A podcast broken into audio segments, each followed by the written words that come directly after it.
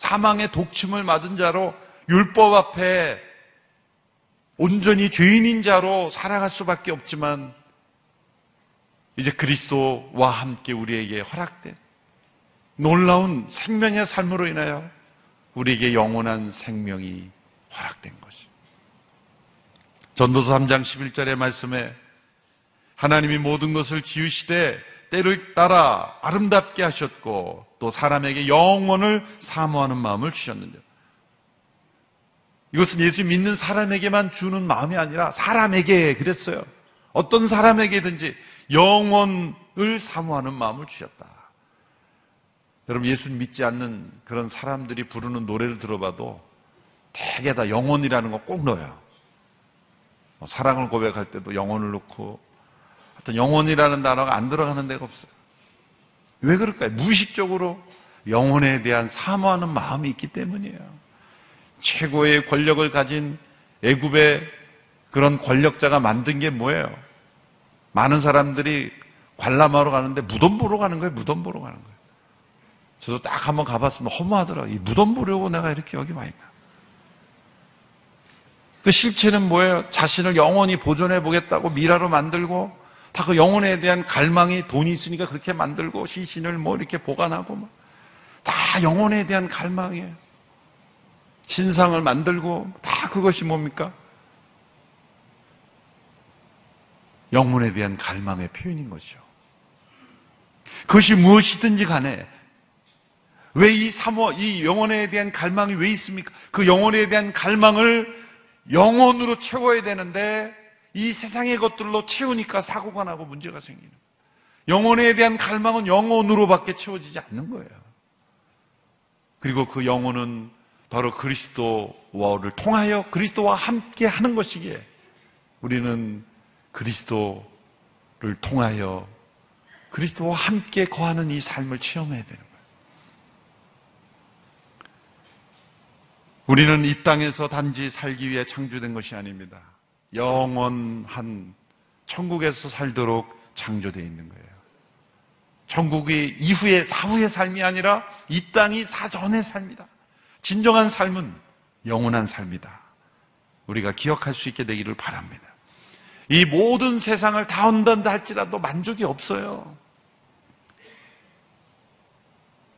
세계적인 대부호, 미국의 이름만 대면 알지만 그분이 어떤 사람이 질문했다 그러죠. 얼만큼 돈을 더 벌었으면 좋겠다 그랬더니 리틀 모어. 조금만 더 벌었으면 좋겠다. 만족이 없는 거예요. 수많은 이 세상의 모든 것을 다 갖지 않다 영원히 들어오지 않으면 사람 만족이 없어요. 그러나 세상의 모든 것을 다 잃어버렸다 할지라도 영원을 소유한 사람은 늘 만족이에요. 여러분, 내 마음속에 영원함이 온전히 임하는가? 그 영혼은 그리스도 안에 있는 영원한 생명밖에 없기에 그리스도와 함께 하지 않으면, 그리스도 안에 거하지 않으면, 그리스도가 내 안에 거하지 않으면 이 영원한 생명의 임재를 경험할 수가 없는 거예요. 이 40일 기간 동안에 우리는 이 땅을 살아갈 때 영원한 시각으로 살아가는 그런 은혜와 축복 있게 되기를 축원합니다. 지금 어떤 고민을 하고 있습니까? 이렇게 한번 생각해. 내이 고민을 영원히 할 고민인가? 생각해 보세요. 그게 어떤 고민인지, 내가 이게 지금 영원히 할 고민인가 생각해 보죠. 내가 누리고 있는 어떤 즐거움이 있어요. 내가 이거 영원히 누릴 건가? 그게 아니라면 버릴 수 있고, 내가 아무리 고민이 되고 힘들어도 영원하지 않을 거라면 끝이 있다면 몸을 떠날 때는 끝나는 거 아니에요? 그렇잖아요. 가끔 어떤 심각한 사회 법의 문제가 됐을 때 돌아가신으로서 모든 게 무효가 되잖아요. 몸을 떠나면 세상의 모든 걱정, 근심, 그게 다 하루아침에 사라져버려요. 내가 가진 어떤 고민이든지 문제든지 혹은 내가 누리고 있는 어떤 즐거움이든지 간에 영혼을 대입해버리면 그게 제자리로 돌아오는 거예요. 제자리로 돌아오는 거예요. 영원하지 않은 것은 다 불안전한 거예요. 영원만이 우리의 삶의 기준인 줄로 믿습니다. 그런데 그 영원함은 그리스도 안에 있기에 그리스도와 함께 하지 않으면 그 영원한 삶의 축복을 누릴 수가 없습니다. 그런데 왜 사람들이 영원한 관점을 가지지 못합니까? 이게 바로 사단의 공격의 시험이에요. 사단은 늘 눈에 보이는 것에 집착하게 하고 이 세상에 머무르게 하고 우리의 시선을 속입니다. 요한계시록에 보면 사단이 하나님을 회방하는데 세 가지를 회방한다고 기록이 되어 있어요. 13장 6절에 보면 짐승이 입을 벌려 하나님을 향하여 회방하되 이 사단은 회방형이에요. 회방형. 첫째는 하나님의 그의 이름과 그의 장막 꼭 하늘에 거하는 자들을 회방하더라. 하나님의 성품을 회방하고 하나님의 백성들을 회방하고 셋째 하나님의 장막, 꼭 천국, 영원한 천국을 회방하는 거예요. 사단은 매우 교묘합니다. 천국이 존재하지 않는다고 거짓말해서 믿게 하는 사람도 있지만 예수님 믿는 사람들을 회방할 때는 천국이 없다 그렇게 하진 않아요. 그런데 교묘하게 영원한 천국은 지루한 곳처럼 그렇게 만들어요. 그래서 우리가 천국에 가면 뭐 합니까? 영원히 뭐 합니까? 그러면 우리가 영원히 주를 예배하고 그런데 예배가 아주 지루하잖아요. 그러면 이 지루한 예배를 영원히 드려야 된다니. 무슨 말씀인지 알겠어요? 네. 그러니까 우리 사단이 이렇게 회방하는 거예요. 그리스도와 함께 영원히 거하는 삶을 아주 지루하고 재미없고 그냥 짜증나고 그러니까 교회가 늘 싸우면은 천국에 가도 영원히 싸울 건가? 영원이라는 관점에서 보면은 우리의 시각이 완전히 달라요. 우리의 영혼이라는 관점이 우리의 삶에 들어올 때 진정 우리는 사는 거예요. 영혼이라는 관점으로 살지 않으면 사는 게 사는 게 아닌 것은 영혼을 잃어버렸기 때문이에요. 무엇인가 없어서가 아니라 영혼을 잃어버렸기 때문에. 우리의 마음 속에 이 죄가 우리의 영원한 관점을 잃어버리도록 만들었으나 이제 그리스도를 통하여서 그리스도와 함께 우리는 영원을 회복한 자로 살아갈 수 있는 은혜가 우리에게 있습니다. 세상을 변화시키는 사람은 다 영혼의 관점으로 세상을 보았던 사람이에요. 예수님께 십자가 앞에 나가는 동안 혼란에 빠진 제자들에게 유명한 말씀 하셨죠. 너희는 마음에 근심하지 말라. 하나님을 믿으니 또 나를 믿으라. 그러면서 그 다음에 이렇게 말씀하실 거라고 생각하기 쉽죠. 내가 사흘 후에 죽음을 이기고 무덤에서 살아날 거니까 염려하지 말라. 그렇게 말씀하실 것 같은데 그걸 통과하고 부활을 뛰어넘어 바로 뭐라고 말하냐면 영원한 천국에 대해서 말씀해요. 내가 너희를 위하여 처소를 예비하러 가노니 내가 다시 와서 너희를 나 있는 곳에 있게 하리라. 여러분이 영원한 천국은 영원히 떠돌아다니는 그런 그런 게 아니라 실제적으로 우리의 몸이 이 땅에 공간적으로, 물리적으로, 실제적으로 존재하듯이 주님께서 예비하신 곳도 분명히 실제적이고 물리적인 공간이에요. 유한, 유한한 이 땅이 아니라 영원한 공간. 실제적으로 물, 왜? 우리가 부활의 몸을 예수님께서 계신 그곳은 부활하신 그 예수님의 몸이 계신 곳이죠. 그렇죠? 그 몸은 우리의 죄에 빠진 우리의 몸과 다른, 다른 몸이죠. 또 우리의 몸도 그리스도와 같이 변화된다면 그 몸이 존재하는 곳이에요. 그래서 재밌는 것은 예수님이 이 땅에 오셨을 때 택하신 직업이 뭐였어요? 목수였잖아요. 그분은 건축의 일가견이 있으신 분이에요. 집을 짓고 계신 거죠. 영원한 천국을 하나님께서 그리스도께서 이 세상을 창조하셨는데 죄로 인해 망가뜨린 이 세상을 온전히 다시금 변화시키는 일을 하십니다. 그것이 바로 영원한 구속입니다. 세이스 루이스라는 말이 이런 분이 이런 말을 했어요. 하늘 아버지는 우리가 이 세상에 술 얘기를 가는 동안 종종 근사한 여관에 여관에서 쉬게 해주시지만 그것을 고향집으로 오해하는 것을 원치 않으신다. 종종 근사한 여관에 쉴지라도 고향집이라고 오해하지 말라. 영원한 집에서 우리가 함께 거하게 될 것입니다. 그런데 10절의 말씀에 보면 우리를 긴장케 하는 한 말씀이 있어요.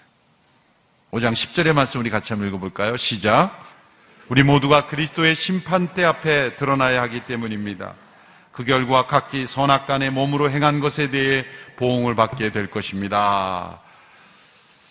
요한복음 5장 24절 보면 내 말을 듣고 나 보내신을 믿는 자는 영생을 얻었고 사망의 생명으로 옮겼고 심판에 이르지 아니한다 그랬는데 그리스도의 심판대 앞에 드러난다고 하는 이 심판대는 뭔가? 요한계시령에 나오는 소위 백보자 심판, 흰 보자 심판이 있고 이것은 그리스도의 심판. 이것은 그리스도를 통하여 그리스도와 함께 하는 사람들이 서는 심판이에요. 이것을 저는 이런 비유로 들어보고 싶습니다. 여러분이 공항에, 이제 국제공항에 가면 외국인이 서는 줄과 내국인이 서는 줄이 있죠. 그렇죠. 또 한 나라 안에서 국제선이 들어오는 때와 국내선이 들어올 때와 이 모든 게 달라요.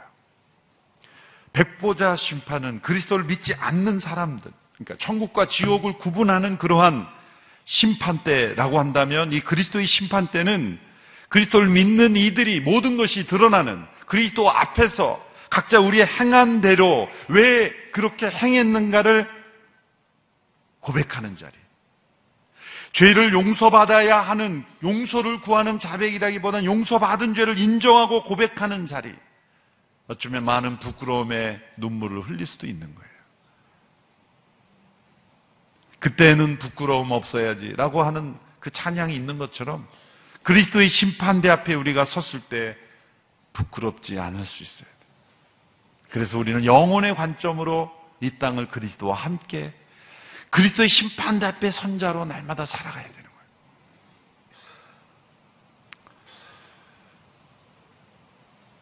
제가 미국의 뉴저지 초대교회 사역할 때 우리 이상준 목사님 밴쿠버 온누리교회 사역할 때 한번 강의를 하러 갔다 온 적이 있어요.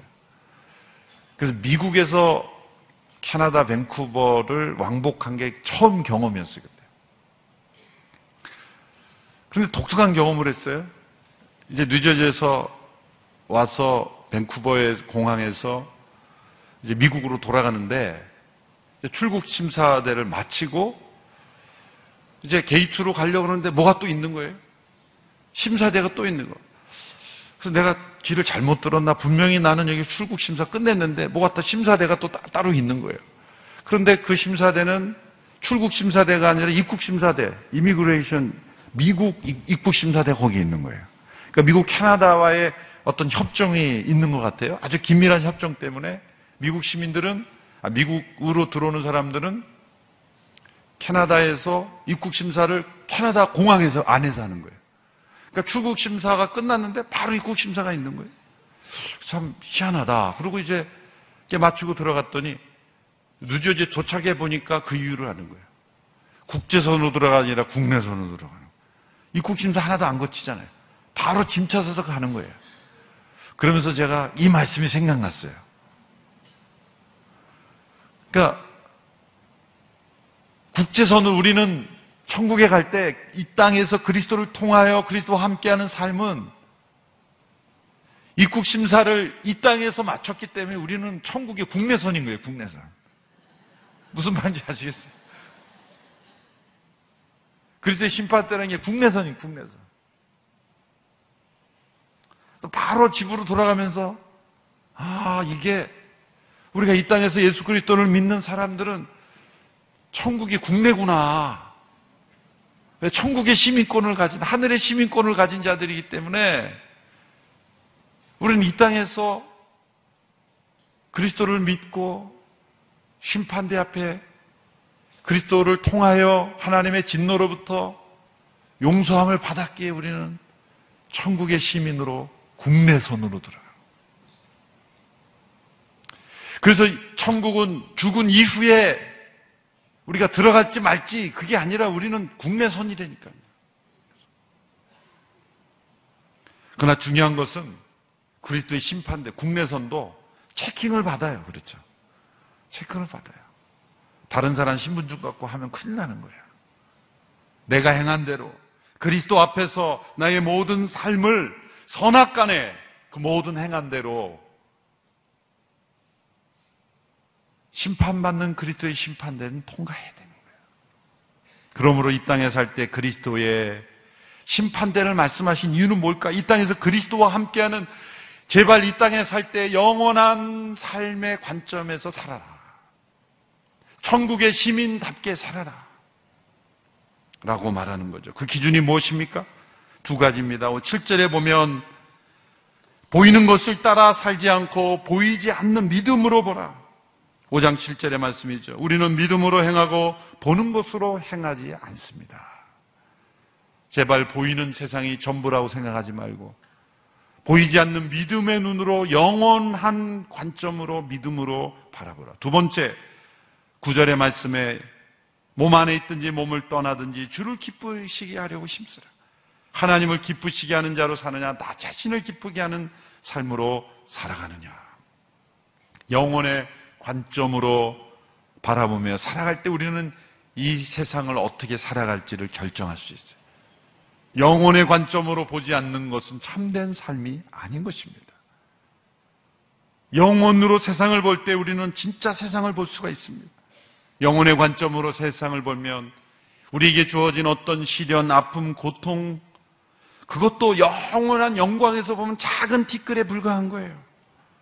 영원한 고통이 없는 그리스도와 함께하는 이 삶이 얼마나 좋아서 사도 바울이 차라리 몸을 떠나 그리스도와 함께 거하게 되기를 원했겠습니까? 우리도 이런 간절한 소망이 있어야 합니다.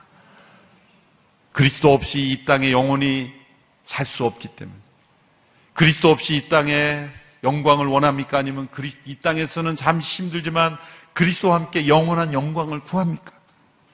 고린도서 4장 16절에 18절의 말씀 읽고 마치도록 하겠습니다.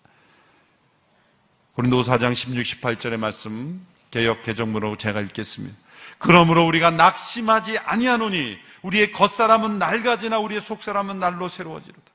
우리가 잠시 받는 환난에 경한 것이 지극히 크고 영원한 영광에 중한 것을 우리에게 이루게 함이니 우리가 주목하는 것은 보이는 것이 아니요 보이지 않는 것이니 보이는 것은 잠깐이요, 보이지 않는 것은 영원함이라. 우리가 이 땅에서 잠시 받는 환란이 있는 이유는 영원한 영광이 얼마나 중한 것을 보게 하게 하기 위함이라는 거예요. 삶이 힘들수록 이렇게 생각하세요. 영혼을 더 소망하게 하는구나. 사랑하는 가족이 때로 먼저 갑자기 떠난 것은 영혼을 바라보도록 하시는 거예요. 그토록 내가 사랑하는 부모님, 사랑하는 가족들이 먼저 떠난 그 천국에 가 있으니 그 영혼을 더 소망할 거 아니에요. 이 땅에 집착하지 않도록 하시는 거예요. 미국에서 발행하는 목회자를 위한 리더십이라는 잡지가 있어요. 미국에 있을 때 제가 그분이 쓴 아티클을 읽을 때 자신의 삶을 이렇게 고백했어요. 그 마샬 쉘리라고 하는 분인데 톱이라고는 아들이 세상에 태어났어요. 1991년 11월 22일 오후 8시 20분에 태어났는데 2분 만에 죽었습니다. 희귀한 유전적인 질병을 안고 태어난 거예요. 그 토비가 죽은 후 3개월 후에 두살된 딸마저 죽고 말았어요. 엄청난 상실감에 사로잡혀 하나님과 씨름했습니다. 하나님 이유가 무엇입니까? 왜 도대체 두 살 된 딸과 단 2분밖에 살지 않은 그렇게 제 자녀를 그렇게 하셨습니까? 기도가 하는 가운데 하나님의 음성이 들린 거예요. 아니다, 아들아. 하나님께서 내 자녀를 2분만 살게 창조하신 것도 아니고 2년만 살게 창조하신 것도 아니다. 너를 40년 혹은 50년, 60년만 살게 창조하신 것이 아니라 영원히 살게 창조하신 것이다. 영원히 살도록 창조하신 것이다. 하나님의 음성을 들리는 이 땅에 우리가 몇 세를 살든 어떠한 고난 속에 어떠한 죽음을 맞이하든 우리는 이 땅을 잠시 사는 겁니다. 우리에게는 중요한 것은 영원, 그것이 진짜 삶이에요. 이 땅은 서론이에요. 이 땅은 본론이 아니라 서론입니다. 우리는 본론을 준비하는 사전의 삶을 사는 거예요. 우리의 시각이 영혼의 관점으로 그리스도와 함께하는 영혼으로 이 세상을 바라보며 살아가는 우리 모두가 되기를 축원합니다. 그리스도와 함께 하는 삶. 그것이 우리에게 영원히 허락되었습니다. 그러한 소망이 우리 마음속에 간절하기를 주님의 이름으로 축원합니다. 기도하겠습니다. 그리스도와 함께하는 영원한 생명의 삶을 우리에게 허락하심을 감사합니다. 그리스도와 함께하는 삶을 날마다 소망하기에 그 영원한 삶으로 이 땅을 바라보게 하여 주옵소서. 우리 한순간 또 우리의 삶, 우리가 당하는 모든 시련, 아픔, 혹은 우리가 경험하는 축복과 즐거움, 그 어떤 것도 영원한 시각에서 벗어나지 않게 하여 주시옵소서. 우리는 사전의 삶을 사는 것입니다. 서론의 삶을 사는 것입니다. 영원한 삶을 준비하는 삶을 사는 것입니다. 영원한 천국에 온전히 이르게 될 때 내국인으로 국내선으로 그 영원한 천국을 경험하는 저희들이 되게 하여 주시옵소서. 예수님의 이름으로 기도하옵나이다. 아멘.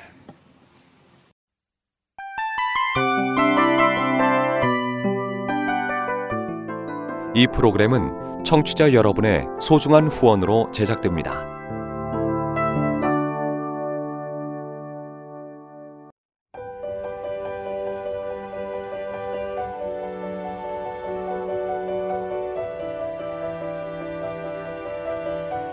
세상에는 수많은 교회들이 있지만 더 깊이 있는 말씀 강해를 찾기 위해 크기로만 교회를 선정하지 않습니다. 보다 좋은 영적 콘텐츠를 더 많이 나누기 위해 방송비를 받지 않습니다. 1년 365일 복음만 전하고 싶어서 우리는 광고를 하지 않습니다. 온누리의 복음을 땅끝까지 CGN TV와 함께 땅끝 성교사가 되주세요